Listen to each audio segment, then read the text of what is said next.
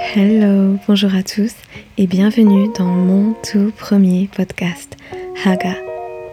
Moi c'est Julia et mon but avec Haga c'est de te lire la Bible, version Summer.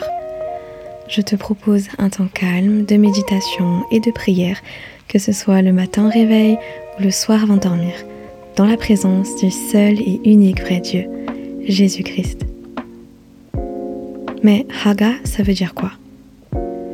C'est un terme hébreu en fait qui signifie méditer, imaginer, proclamer ou encore soupirer.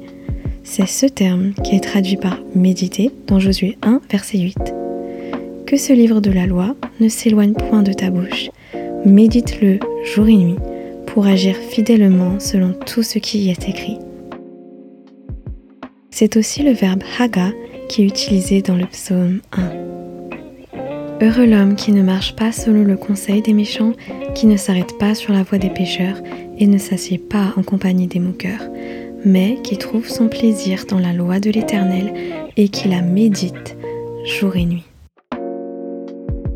Alors, je prie qu'avec Haga, tu prennes le temps d'écouter intentionnellement la parole, de la méditer comme si tu la mâchais qu'elle s'enracine profondément dans ton cœur et qu'elle te poursuive toute la journée et même toute la nuit.